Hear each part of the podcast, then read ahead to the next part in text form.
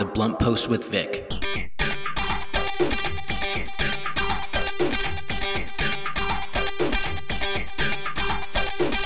Good morning, happy Monday, and welcome to The Blunt Post with Vic. I am your host, Vic Gerami, the editor and publisher of The Blunt Post. The Blunt Post with Vic is a program that covers national, regional, and local headline news, offers analysis and commentary, and I interview members of Congress, local elected officials, and other high profile public figures. In a few minutes after the news, I interview LA City Attorney and mayoral candidate Mike Feuer. So stay tuned. Here are some news items from over the weekend and this morning. The House Select Committee investigating the Capitol insurrection is now in possession of White House records that provide new details about a phone call Donald Trump made to Republican Representative Jim Jordan on January 6, 2021. A key focus of the committee's investigation has been on the run up to the insurrection and the many ways Trump and his allies, including those in Congress, tried to overturn the election results. There are those in our party who believe that, as the presiding officer over the joint session of Congress, that I possess unilateral authority to reject electoral college votes. And I heard this week that President Trump said I had the right to overturn the election. But President Trump is wrong. I had no right to overturn the election. The presidency belongs to the American people and the American people alone. And frankly, there is no idea more un American than the notion that any one person could choose the American president. Under the Constitution, I had no right to change the outcome of our election. And Kamala Harris will have no right to overturn the election when we beat them in 2024.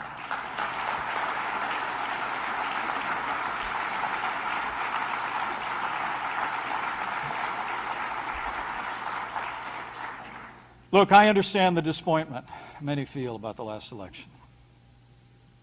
I was on the ballot. but whatever the future holds, I know we did our duty that day. John Quincy Adams reminds us duty is ours, results are God's. And the truth is, there's more at stake than our party or political fortunes. Men and women, if we lose faith in the Constitution, we won't just lose elections, we'll lose our country. If I run and if I win, we will treat those people from January 6th fairly. We will treat them fairly. And if it requires pardons, we will give them pardons because they are being treated so unfairly. This hasn't happened to all of the other atrocities that took place recently. Nothing like this has happened. What that unselect committee is doing and what the people are doing that are running those prisons, it's a disgrace. It's a disgrace. We will treat them fairly and we will take care of the people of this country, all of the people of this country. The Democrat Socialist bill also includes a $1.3 billion payoff to the fake news industry. These people, but we're giving them money. They don't deserve it. By subsidizing and hiring of reporters at media outlets all across the country, meaning liberal media outlets. Can you imagine, on top of everything else, billions of dollars is being spent to take care of these people that don't report truth. They don't report truth. Meanwhile, the media says nothing about Biden's handling of COVID, despite all of the vaccines that we came up with, therapeutics that we came up, and knowledge that we gave. Biden's come up with this horrible period of time. He hasn't done the job because now we have more people that have died of COVID in 2021 with the vaccines, with the therapeutics. More people died in 2021 than in all of 2020. But the media is silent. They don't talk about that. They, you know, they're allowed to say that about me. They called it illegitimate. They called it everything in the book. It was fine. When I say it, now here's the difference Hillary conceded. I never conceded. The coronavirus pandemic reached a grim new milestone in the United States on Friday, with the nation's cumulative death toll from COVID 19 surpassing 900,000, even as the daily number of lives lost has begun to level off. The latest tally marks an increase of more than 100,000 U.S. COVID 19 fatalities since December 12 coinciding with a surge of infections and hospitalizations driven by the highly contagious Omicron variant of the virus. The Duke of York is due to give evidence under oath next month as part of the U.S. civil sex assault case against him. Andrew will face a deposition on March 10th in London in what has been described as neutral location. Gasoline prices in parts of Southern California hit all time highs Friday, and as refineries begin switching over to a more expensive blend, costs could continue to soar at the pump in the coming weeks. AAA said. In the Los Angeles Long Beach area, a gallon of regular unleaded 87 jumped 5 cents over the past week to reach an average of $4.72 the highest recorded in the region, according to Auto Club data. The previous record was set just last November. Let's get blunt. Let's get blunt. Let's get blunt. Today, for Let's Get Blunt, I want to talk about accountability, lip service when it comes from politicians, policymakers, uh, agencies, etc. I'm going to talk about uh, local and within the US as well as international. So, what's happening right now is after Azerbaijan attacked Artsakh, also known as Nagorno Karabakh, and massacred 5,000 Armenians and occupied 80% of Artsakh, they have now started to systematically destroy monuments, churches, cemeteries, uh, and other important structures one by one to sort of get rid of any traces of the fact that Armenians have lived there over a millennia. And so now what happened was about a month ago the International Court of Justice they held Azerbaijan responsible in a judgment in a lawsuit that was filed by the government of Armenia. And they were told the International Court of Justice uh, uh, instructed to Azerbaijan that they they cannot do that. They cannot do what's essentially cultural genocide. But the Azerbaijani government, a couple of days ago, they um, formed this group, this task force that sort of released a statement saying that they're going to go around and uh, take off scriptures and carvings going back centuries, some over millennia, of uh, you know monasteries and uh, churches and cemeteries. Of course, their propaganda and disinformation uh, machine is saying that uh, Armenians put those there after the fact. That ancient Caucasian Albanian uh, monument, which is absurd. The civilization of Caucasian Albania was no nowhere near Artsakh ever, and they came. They sort of that civilization has died out about 700 years ago. So it's just absurd. But what I'm getting at is this. So the Court of Justice issued this um, ruling, but there's no enforcement.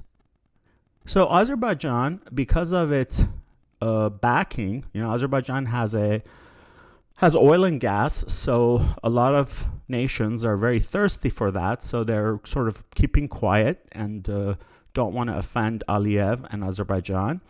So they're not doing anything about it. So Azerbaijan taking advantage of this is just doing whatever it wants, and the courts uh, are not doing anything. Nobody else is. UNESCO isn't. European Union, Council of Europe, OSCE, uh, the UN. Nothing. Nothing is being done. It's just it's just nuts. And it reminded me of a couple of years ago when a lot of buildings in Los Angeles, a lot of uh, apartment buildings were being uh, retrofitted for earthquake, the seismic retrofitting. And the city had passed, you know, all these laws and given landlords a deadline and said what they can and cannot do. Well, the landlords were basically doing, and this could be still happening. I'm sure it is. Uh, it's just I don't hear about it as much anymore. Is landlords would basically do this retrofit without doing all the requirement required items for their tenants so that they can continue to have a place to live that's actually livable, habitable, uh, and they would make their tenants miserable. I mean, they would, you know, they would do this retrofitting where the entire building is under construction and the tenants are supposed to live there. Some work there, some are disabled or sick uh, because they didn't want to spend the money to put them up in a hotel. And there was no accountability, there was no enforcement from City of LA. If you called to open a case and file a complaint. Um, it fell on deaf ears. Uh, people called and opened multiple complaints, but it never went anywhere. No one followed up with them, or they would be told that there aren't enough investigators. There were like two or three investigators for the entire LA County, which is absurd. So, you know, it's nice that these ceremonial formality laws or procedures um, are sort of passed but there's got to be a follow up. There's got got to be enforcement.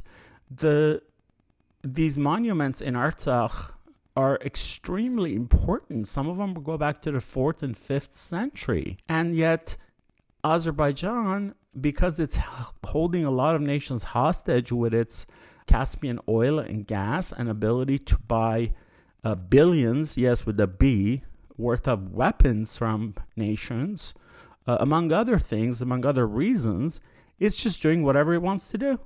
And uh, what we are getting is a lot of lip service from, you know, Charles Michel at European Union, co-president of European Union, as well as um, you know, other so-called leaders in Europe. Uh, of course, um, Secretary Blinken keeps uh, playing both sidism, so uh, there's not much happening from there anyways, I just needed to put that out there because it's a, it's a very common thing that happens with a lot of things where yes, the law is there or the policy is there or the procedure is there, but who's enforcing it? And who's holding to account those that violate them? So there it is. Let's get blunt. Let's get blunt. The Blunt Post with Vic.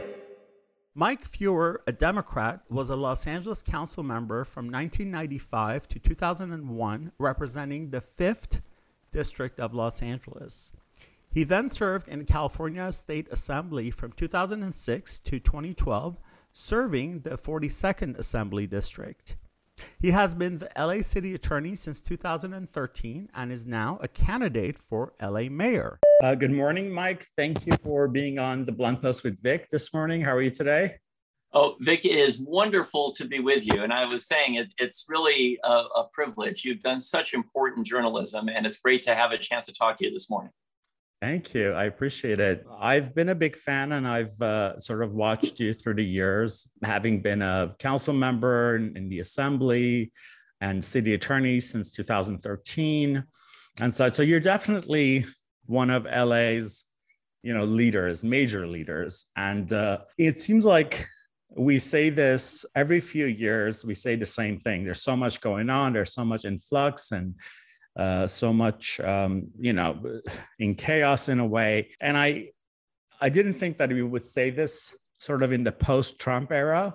If I dare to say it's post-Trump era, because we don't know what's coming, but it seems like uh, COVID has sort of put us back into this sort of things are back into a very hey, I'm just going to say it, chaotic mode in on, on a national level, on a state level, and of course, Los Angeles. Uh-huh. Before I put anything uh, more in your, any more words in your mouth, what is your general perspective in terms of where we are uh, in LA County, in city of LA, uh, are just just where we are politically as well as socially and the economy?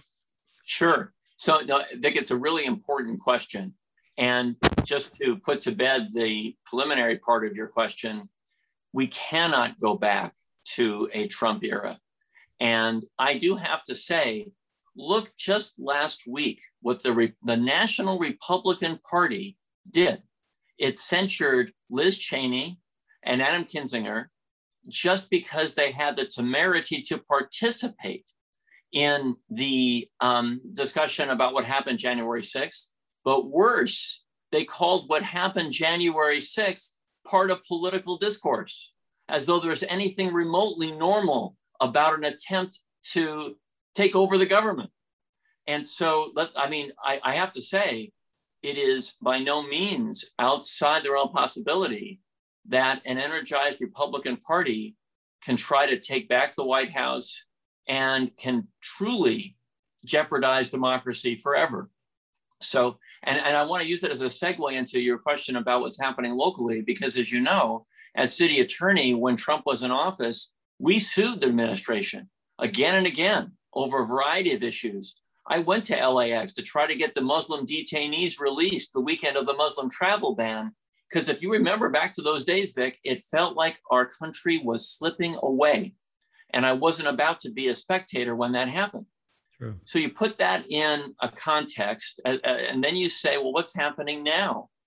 And I have to say, very simply, our city's in crisis now. Um, it is it is the pandemic, but not just the pandemic. We have a homelessness emergency. It's not a problem; it's an emergency. We have an affordable housing crisis. It's not a challenge; it's a crisis. We public safety is becoming more and more of a front burner issue in a city where people are on edge because violent crime, especially gun violence, is escalating in a meaningful way. Plus, the health impact of the pandemic, plus the economic consequences of the pandemic, especially on small business. And you layer all these elements onto what we've just come through nationally with Trump. And I, I think it's fair to say I have never seen our city be more, well, our residents be more uptight. Um, and even good news is seen through a lens of the downside of it. And we see this nationally. For example, you know, the economy is roaring back. It's important to focus on the fact that inflation, at least temporarily, is going up. But, you know, last week, our job numbers in the nation, unemployment crept up to 4% because more people are trying to enter the workforce. But yet there's a lot of critique as, as that news comes out. Gee, the unemployment went up. So I, I think that we need a sea change in what's happening right here, right now. And I, I really appreciate you breaking that up because I, I think that residents are looking for leaders to give voice to the frustration and the anxiety that they feel but also to say, you know, we've got this. We can handle this. And I think we can. Yeah, I, I, I really enjoyed that you said uh, what you said about this latest development with the GOP saying that what happened January 6th was just political discourse. It's absurd. Uh, it's when do we use that as a way of justifying taking over uh, a federal building, uh, trying to overthrow um, uh, you know our political system. It just seems uh, so unfathomable but then again we've we've heard so many other unbelievable things from uh, uh Mitch McConnell and Trump and uh, Lindsey Graham and such. So it's uh, you're right we can't go back there.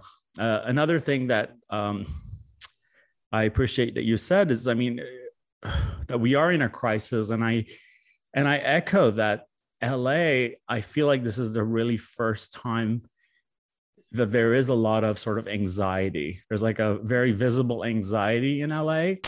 This is the Blunt Post with Vic on KPFK 90.7 FM. I am your host, Vic Gerami, and you are listening to my interview with LA City Attorney Mike Feuer, who is also a candidate for LA Mayor. I'm going to sort of address like the biggest thing on everyone's mind, I think, is um, the unhoused, right? Now, every every candidate for mayor has a plan, um, and a lot of you sort of overlap, right? You have a proven uh, track record of what you've done for the unhoused, from from your heart program that you established to LA Door to uh, uh, Operation uh, Clean Slate and such. So but moving forward, um, what sets you apart? What are the big things that that voters need to know about what your plan is? You know, I'm really glad you asked, Vic, because the major difference between my opponents and me on these issues is the specificity of where I'm coming from. You know, I think that voters have had it with slogans. When it, and when it comes to the issue of homelessness in our city, we've heard a lot of platitudes. And I'd like to cut through that for a second. So, my first day as mayor, I declare a state of emergency on homelessness. It gives the mayor additional authority as an executive. It also says to the public, we get it. We have to be galvanizing the energy of the public. This is an emergency right now. Next, um, I wrote a piece four years ago for the LA Times, and all my opponents have borrowed from this piece ever since. I wrote that if we had a, an earthquake or a major natural disaster like that, we would have a FEMA field general here on the ground in Los Angeles leading recovery. They would have goals and timeframes, and if things weren't cutting it, there'd be somebody else here because the imperative would be we have to recover right now. I wrote that we have the moral equivalent of that natural disaster. It's homelessness. And I wrote, no one's in charge. And, you know, the Times chose to title my piece, LA Needs a Homeless Czar. You know, you can call it whatever the title is, but here was what I was getting at. At City Hall, at the moment I wrote that piece, there were many people working hard on the issue of homelessness, but they each owned a little tiny piece of it. So authority was diffuse. And as a leader with a lot of experience running things, I know you cannot tackle a major problem and have no one who is transparently accountable with measurable goals to get it done. Someone's got to be in charge. So, as mayor, I will make it so. You know, by the way, I initiated the reform of the city's charter in the city council when I was there in the 1990s. And one step in that process that was very important to me was that the mayor be in charge of the city departments. And that happened. You would not know it from the state of the city right now. You would think there are 15 different council members and 15 different rules in the city. And as mayor, I want to change that. When I say someone's going to be in charge, we should have a common set of rules for how we grapple with the issue of homelessness in our city. And the issues and the rules are the same in Studio City as they are in Venice, as they are in Watts, as they are in Boyle Heights. Um, next, there are about 10 general managers in the city who touch the establishment and, and approval of homeless housing, affordable housing. Um, I'm going to create a strike team in City Hall of those general managers with one imperative. If you don't cut the time it takes to cite and approve homeless housing, there'll be someone else in your job. Because in an emergency, that's how you govern. My opponents aren't nearly this precise. I want to go on. In terms of our street engagement strategies, I'm going to change them. Um, as you know, Vic, I used to lead Bet Tzedek Legal Services. It's a nonprofit free legal services program that helps the poorest people in our city. When I led Bet Tzedek before I was in elected office, we helped 50,000 of the most vulnerable people in Los Angeles, including people experiencing homelessness throughout our city. Having said that, I think it's really important for us when we grapple with homelessness to lead with humanity and housing and services, but we also need to say that our public spaces got to be safe for everybody. And Vic, last year, 1,600 people experiencing homelessness died on LA County streets. So it's not safe for them. And it's uh, obviously degrades our whole city to have homelessness be as pervasive as it is. So our outreach strategies need to include, sir, the streets are no place for you to live.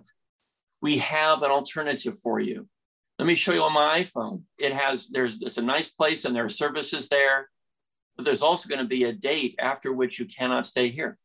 Not safe for you, not good for the community. That has not been the clear imperative. I, as city attorney, called in the former general leader, general manager of, of LAHSA, the LA Homelessness uh, Services Authority, and said, Tell me what your goals are. I couldn't tell what the objectives were. What the people in the field, what are they trying to accomplish? How many fewer people will be on the street next year because of this outreach? And there was no answer to that question. This needs to be a change. By the way, there are other elements to what I've discussed. The city and the county have to radically change the way we work together because we don't on mental health and substance abuse. Vic, there are 1,300 vacant substance abuse beds in the county right now. For our listeners, and look, I've heard council members say, hey, you know, the county controls mental health and substance abuse. That's not the city's role. And that is technically true. But as mayor, I won't stand for it. We have to be working deeply, closely together on these issues because while housing is essential, so are mental health and substance abuse services. And the reason, by the way, there are 1,300 vacant substance abuse beds because the doctor in charge of the county substance abuse system says, I'd require sobriety. And the outreach workers from the homeless authority won't place people in a unit situation that requires that. So we have services that are going unused. And yet, you and I both know that substance abuse on our streets is fueling not just homelessness per se, but also that addiction fuels crime in some instances because people have to feed their habit and it makes life dangerous. On mental health, the doctor in charge of mental health for the county, his words, has said, We have an open air asylum on our streets. I, as city attorney, have reached out to him to say, if that's the case, why are we spending money the way we've always spent it? When there is a proposal, for example, to transform services in Hollywood that the county said they would put in place, but never did. So these are elements of how I'm going to lead as mayor, being relentless on these issues, not abdicating with responsibility to another jurisdiction because the, our listeners couldn't care less if it's the county or the city who's in charge. They don't want people who are decompensating as we speak on our streets. They don't want to live in a city where there are people half naked on our sidewalks. They don't want to live in a city where a mom who can't afford first and last and security deposit is relegated to being on the street with her kids. And neither do I. Um, by the way, last thing I want to say prevention is a huge issue. Um, you know, we housed in 2020, the city housed 12,438 people experiencing homelessness. By the way, our city didn't look any different the next year for that because people fell back into homelessness or more people than got housed were becoming homeless. It is so, even if you couldn't care less about humanity and reaching out to other human beings and their dignity, from a purely dollars and cents standpoint, it is much more cost effective to keep people in their tenancies than to grapple with their needs when they fall into homelessness. So sorry for the long statement on that. But you ask what right. differentiates me on this issue? With me, you get a leader who understands the detail, but also has a vision for a city where homelessness is a thing of the past. This is the Blunt Post with Vic on KPFK 90.7 FM. I am your host, Vic Gerami, and you are listening to my interview with LA City Attorney Mike Feuer, who is also a candidate for LA Mayor. Well, this issue is so ginormous that how could you not have a long answer?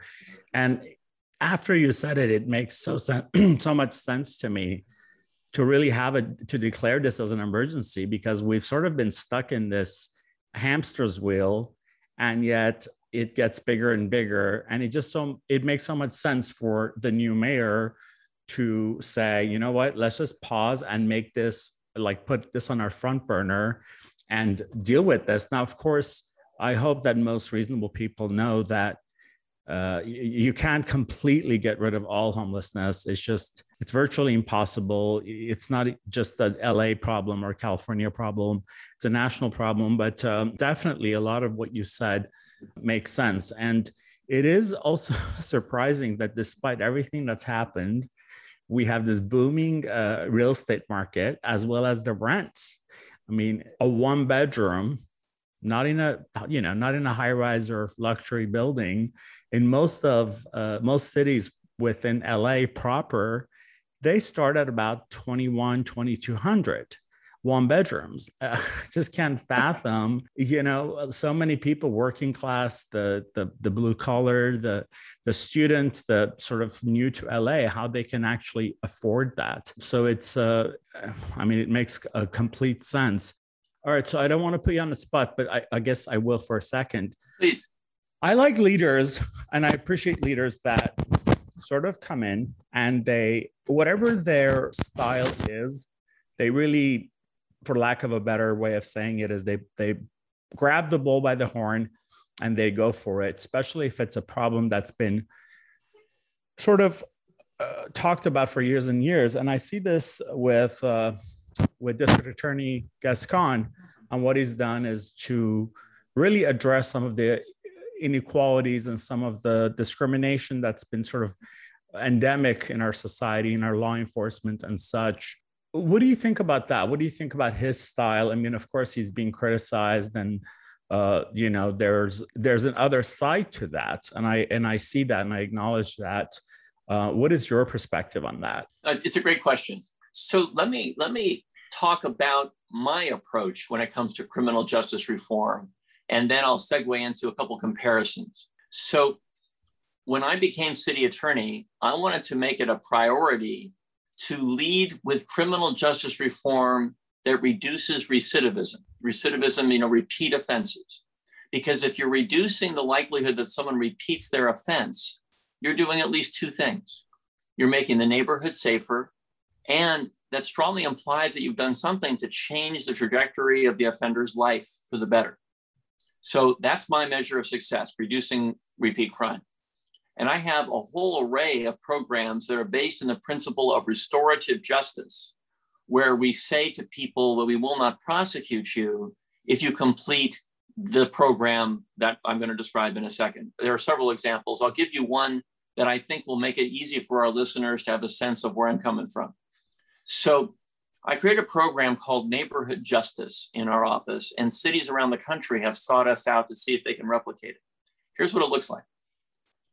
The, let we take nonviolent offenders and we say if you take responsibility for what you did and complete neighborhood justice, we will not prosecute you. There'll be no criminal record. Let's take an example as a petty theft, for instance, so that kind of a crime. So we train volunteers who we recruit from throughout Los Angeles. We have a couple hundred more than that volunteers. We train them in restorative justice principles, and then they serve in panels of three in a community service office in a neighborhood where the offense occurred. They live in the neighborhood, and the offender committed an offense in that neighborhood. Offender comes in, we call them the participant. They come in, and the panelists ask a lot of questions. Why did you do what you did? Of course, you take responsibility for it. Tell us about your life. Let's talk about the crime, the whole thing. I sat and watched one of these early on, and um, I can say the, the, the crime involved was, in fact, the theft of what you would call quality of life, and necessity of life from a neighborhood store. And one of the panelists properly, they were very empathetic with the person who had committed the offense because this person was sleeping in her car um, with her kids. And one of the panelists said, You know, I get that, but you should know I am very poor myself. I shop in that store and I spend more money than I should because the owner has to put extra amount of money in the cost to take account of people who steal from him. It's not a victimless crime. It was a very good raw exchange between people. And then the panel imposes an obligation. It might be tutor young kids or clean up graffiti or fix vandalized property or lecture high school students on the dangers of alcohol, whatever it might be. And we try to put in place some kind of intervention, like job training. Mm-hmm. Here is the story. We prosecute misdemeanors in my office. Nationally, misdemeanors recommit offenses at huge rates 40, 50, 60%. In our program that I just described, we've had thousands of people go through it only 5% repeat any crime. No one reoffends, basically.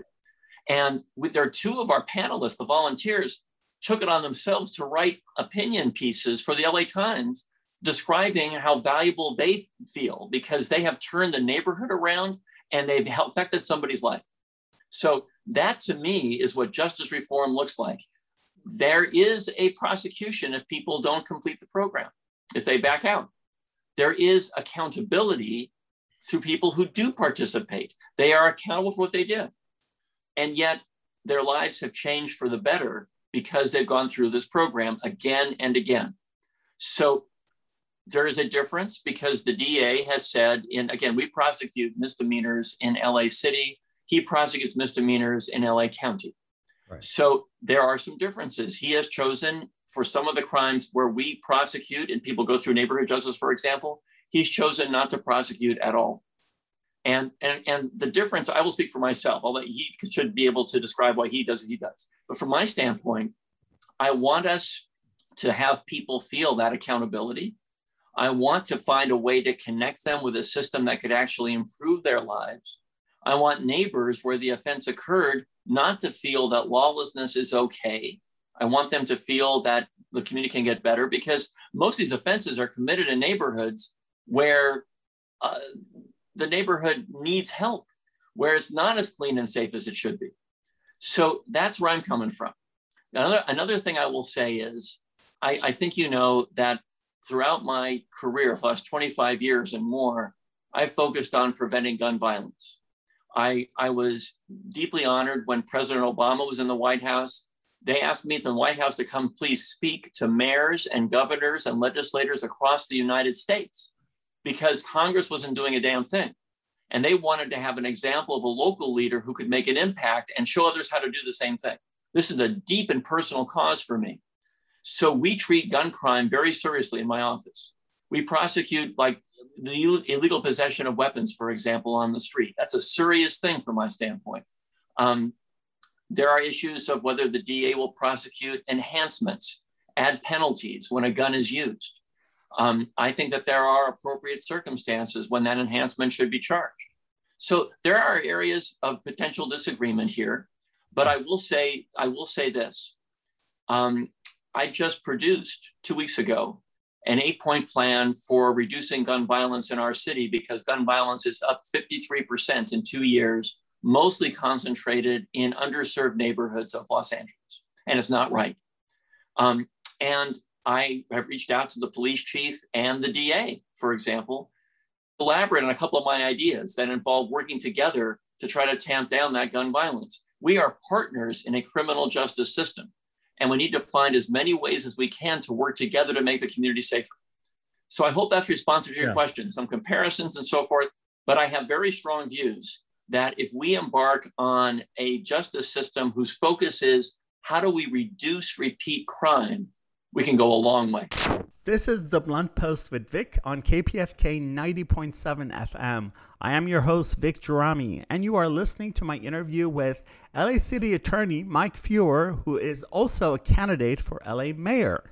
You were very clear. And just for the record, I've interviewed District Attorney Gascon a couple of times. So, but you made it very clear with the where you overlap and where the differences are and what your plan is. So I appreciate that. The next one, uh, and I'm not going to keep you too long, but I am I'm a I'm a I'm a gay Armenian American. So I'm sort of have all these sort of different right. identities all over the place. I recently um, watched you during the Stonewall Democratic Club's forum. And uh, of course, you know, candidates that come to a forum like that, for the most part, they have a pretty good record. And you have a great record. You've stood up from back in the day against DOMA and, and, and so on and so forth. So you definitely have you you come in with a solid record and it's interesting for me as an as, a, as an activist i'm an activist journalist to say that at this point, even for the LGBTQ community, we're kind of in flux too.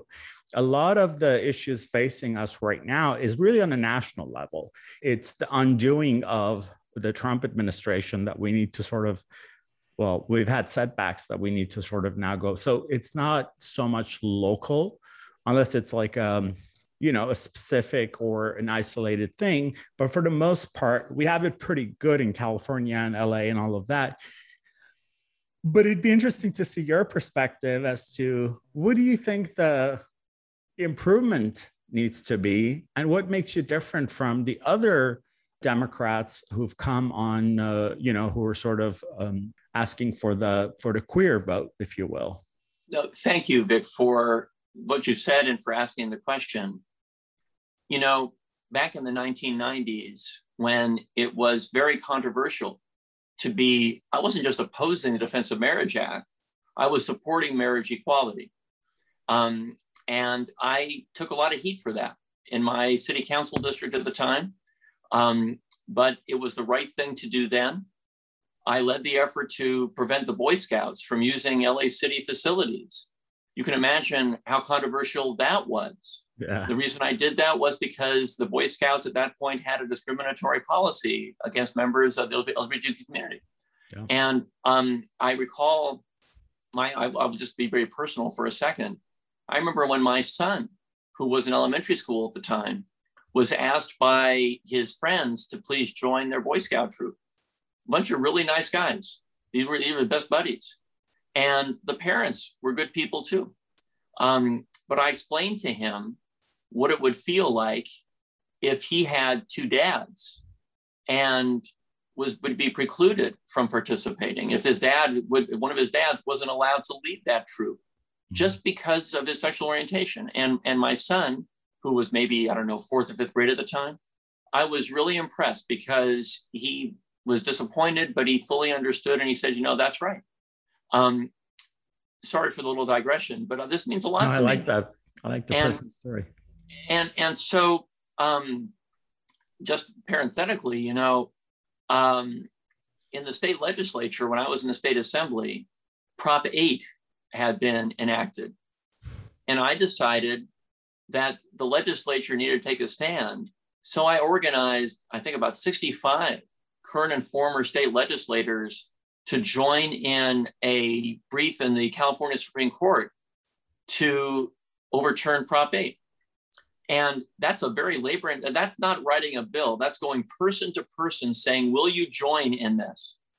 And look, friends of mine said, You're straight. Why were you doing that? And the answer, as I hope is, is clear, Vic, is yeah, I'm straight. And I've spent my life standing up for people who often have no one to stand up for them. And I have a very strong view about, of all issues, sexual orientation. And see, in the days when I was first advocating on these issues in the 90s, people use the term sexual preference. Like right. there was some choice involved, right? sure. So we're going to say to somebody, because of their orientation, they can't be who they want to be. Right. Sorry, that doesn't cut it.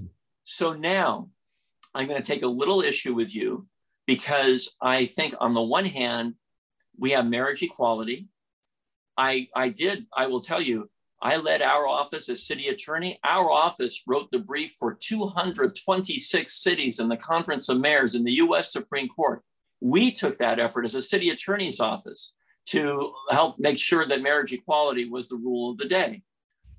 And so, good, that happens.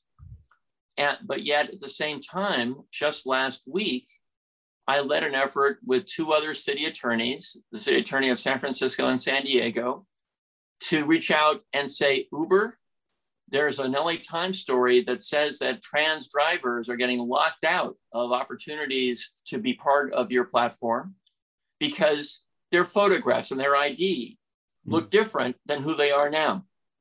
I wanted answers and I want them now because I don't want there to be that discrimination. And that's not 10 years ago, that is last week. And that there it is. You know what I'm saying? So you know, look, we we prosecute hate crime. We prosecuted not long ago hate crime against a, a trans victim downtown in a bar. Um, you can't tell me that we have yet reached where we need to be. Sure, California and LA in particular, if you're LGBTQ, you are much better off here than you might be in other parts of the country still. But we still have far to go. Oh, um, I, so I, anyway, forgive me on that. I, I, I basically agree with you, but I think there's a little bit of we have we have room to grow here too, and I think it's really important for our leaders here to get that. This is the Blunt Post with Vic on KPFK 90.7 FM. I am your host, Vic Gerami, and you are listening to my interview with LA City Attorney Mike Feuer, who is also a candidate for LA Mayor. I didn't mean to uh, make it sound like California is now a haven. It's uh, it's city of Palm Springs by any means. Definitely, yeah. we we have room for improvement everywhere because. Uh, listen, I'll just put it out there. I'm, I'm my show is called The Blunt Post with Vic. There's homophobia in West Hollywood. So let's just put it at that. Yeah. My, uh, I was just, I meant the major. Oh, you're, right. Of course, you're hurdles. Right. You know, we sure. have it so much better. So that's uh, definitely it. Uh, by the way, a side note: uh, you're you're when you were uh, in the assembly, your district, and when you were dealing with the Boy Scouts, was such an interesting district because you had the the desert area, uh, Palm Springs, which I think is uh, probably the gayest city in America, even even more so than P Town. And then you also have the conservative cities around it, which which are a little bit of a contrast. So that I can see the challenge that you were facing with, um, and I appreciate that. I appreciate that thorough answer. I'll ask you one more question, and then and then I'll let you sort of have the last word and and tell okay. me uh, my last one is this: you you were a leader in um, co-authoring a law uh, prohibiting um, state contracts for businesses invested in uh, Iran's energy sector for reasons that a lot of us know, as well as um, law requiring that uh, PERS, which is the retirement plans of city employees, are not invested in in Iran's sector. Now, LA is a home to a very large Armenian American community. And most of us are going through it right now. We're going through the most traumatic period since the Armenian genocide. Uh, and a lot of people feel very helpless and unheard and ignored, feel like the international community has turned a blind eye because it's perpetuators of the, the 2020 massacre of 5,000 Armenians in Artsakh, Azerbaijan, and Turkey, due to their oil and uh, gas and being in NATO and all of that, are too powerful for any European nation or European agency to uh, ignore or to condemn. Have you ever considered something similar, even if it was just a, um, a formality as a message, uh, to do the same thing with Azerbaijan? Well, for, for the answer is I haven't yet taken that step and of course, I have a different role now as city attorney. But I do want to say regarding that conflict, um, I've been extremely clear about the implications. And I, I, I, I remember standing at an event and I said this, Vic, I said, today we're all Armenians because they, of the uh, Azerbaijani aggression was um, extremely painful and uh, to and it wasn't just is obviously most painful to the families on whom it was inflicted overseas. But to armenian families here in los angeles it was painful and direct as though they were being victimized themselves. So um, i've been extremely forceful in my vocabulary in the words that i've used your point is, could, you, could I imagine legislation that sanctioned Azerbaijan? And the answer is maybe. Um, again, in Sacramento, I have the ability to write that kind of a law. As city attorney, I don't have that capacity. Sure. But I'm glad you raised the issue. And I do think, you know, words do matter. And the forcefulness with which we say them matters a lot as well. Um, you know, I, the conflict and uh, Artsakh, I it was, it was not only painful to watch, it was shameless to see the way it was enacted too. It was like, you know, basically, you know, if, if you remember, Vic, when Hitler started the Holocaust, he famously said, after all, who remembers the Armenians? Right, you know that very well, yes, right? He said, um, "Who nowadays remembers of the annibalism, uh, the extermination of the Armenians?" As he was trying to convince his general about to invade Poland and start killing Jews, don't worry about it. No one's going to remember it because uh, no one gave a damn about the Armenians. Exactly right. And yeah. I, when I, when the conflict in Artsakh broke out, for example, I had the same concern that there would be a moment when people will just forget. And so I take your point, and I'm glad that you raised it. You're always such a thoughtful host, and this has been a very eclectic conversation, which I really value. It says a lot about you. I want you to have an opportunity to address, you know, different groups and different uh, you know, people have different things on their front burner. And I think we covered a lot of things, which brings me to this. Uh, Mike, what is a question that I failed to ask you that I should have asked you? And or what would you like to add before we go? Sure. Well, let, let me let me say this. The um, I mean, there are a whole bunch of questions we could have discussed about public safety, the climate crisis and its implications for Los Angeles, uh, affordable housing we touched on, but for what it's worth, it's a gigantic issue. And the thing is, and this is maybe how I'll conclude, is on each of these issues, if you look at my website, you know, mikeforla.com, you will see very specific goals and plans for each of these areas. One thing that our listeners should know that I, I rarely get to talk about much is this. I've now run successfully for three different offices city attorney, state assembly, and city attorney. I'm now running for mayor.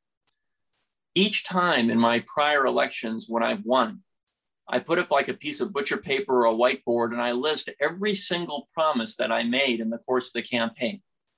And Vic, I can tell you without exception, every single thing that I said as a candidate that I would do, I did. And our listeners should know that because when I list the elements of a plan for what I will do next as mayor, I don't do this lightly. I do this, you know, it's easy to pander to people in an election. It's easy to put a lot of stuff thinking no one's going to hold me accountable for ever doing this, right? Uh, that's reckless and it breaches faith with the voters and it's wrong. Everything I say I'm going to do, I'm going to make every effort I possibly can to make it happen. So far, I literally have done it all. And I think the question for our listeners as they evaluate who to vote for for mayor is this. We began with saying our city is in crisis, and it is. So the key question is which of the candidates has the proven record of leadership and accomplishment right here in Los Angeles, not elsewhere, here in LA, so that on the first day as mayor, they can hit the ground running and shake up a status quo that needs to be upturned and accomplish big, bold things. And if that's the test, if people know that they want a major change, but they want to have a person with experience who can actually effectuate that change, then I hope they'll decide I'm their candidate. Thanks, Vic. That was great. By the way, your, your website is, I really enjoy all the bullet points under every tab, every category, and also your bio. It starts very personal with your personal story, your parents and your childhood and all of that. So if you can tell us your website one more time so people can uh, join you, support you. Great. Yes. So it's Mike for LA, one word, Mike for mikeforla.com.